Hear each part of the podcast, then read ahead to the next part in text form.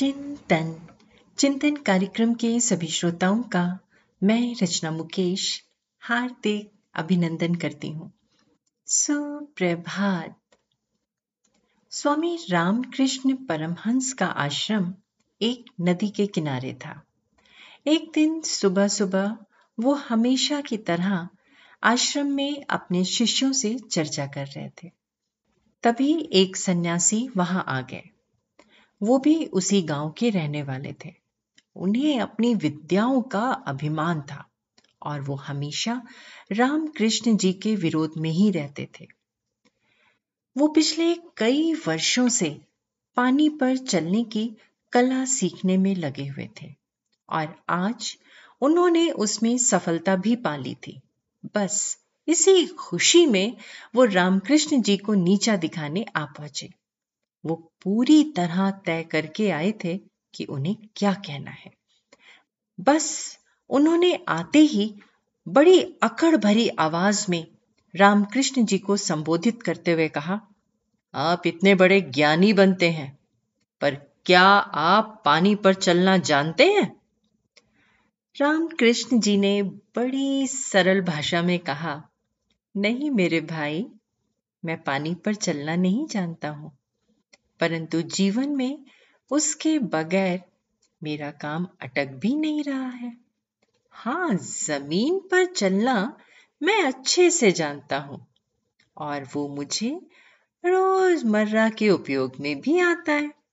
इस पर सन्यासी थोड़ा और तनते हुए बोले, अपनी कमज़ोरी को अच्छे शब्दों में छिपाने की कोशिश मत करो। मेरी बात सुनो। मैं पानी पर चलने की कला जानता हूँ। इस पर वहाँ उपस्थित सारे शिष्य बुरी तरह चौंक गए।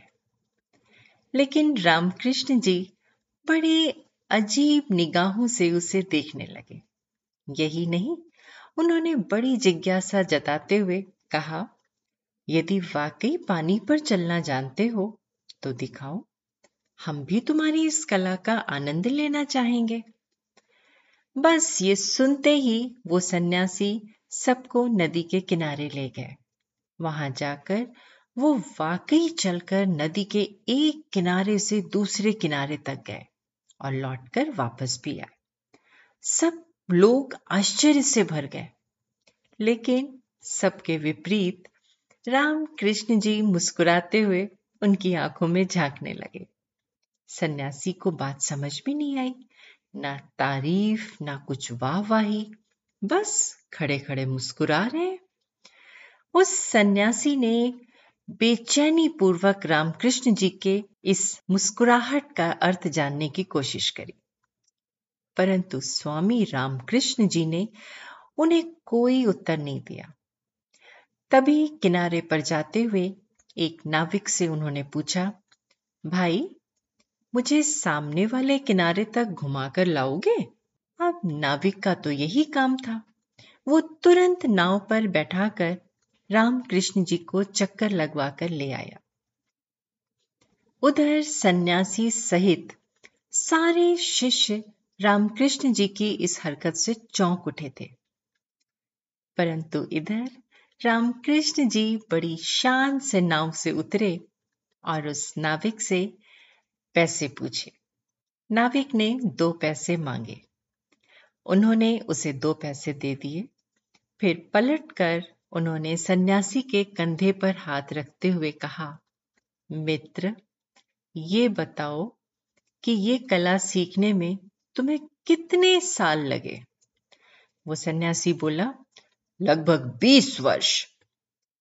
ये सुनकर रामकृष्ण जी ने एक पल का ठहराव लिया और फिर बोले इस अनमोल जीवन के बेशकीमती बीस साल तुमने अथक प्रयास से ये कला सीखने में लगा दी, जिसकी कीमत ये दो पैसे हैं। उस पल सन्यासी निशब्द हो गए। उनके अंदर बहुत शोर था, क्योंकि अहंकार को चोट लगी थी, पर बाहर सिर्फ़ खामोशी थी। दोस्तों, सन्यासी की ये कहानी कहीं हमारी कहानी तो नहीं। हम लोग अक्सर कहते हैं, कुछ नहीं टाइम पास कर रहे हैं। हम अक्सर इन शब्दों का उपयोग करते हैं। हम सबके पास सबसे कीमती चीज़ है ये मानव जीवन। और इस जीवन में सबसे अनमोल है हमें मिला समय। एक भी पल हम खरीद नहीं सकते, चाहे कितना भी धन हो, चाहे कितना भी हुनर हो। मनुष्य जीवन का पूरा खेल समय व ऊर्जा का है। गीता में लिखा भी है, भगवान श्री कृष्ण कहते हैं, मैं समय हूँ कालोस्मि अर्थात यदि आप समय का सही उपयोग नहीं करते तो आप ईश्वर का सही उपयोग नहीं कर रहे हैं। आप अपनी क्षमता को व्यर्थ गंवा रहे हैं। चिंतन ज़रूर करिएगा।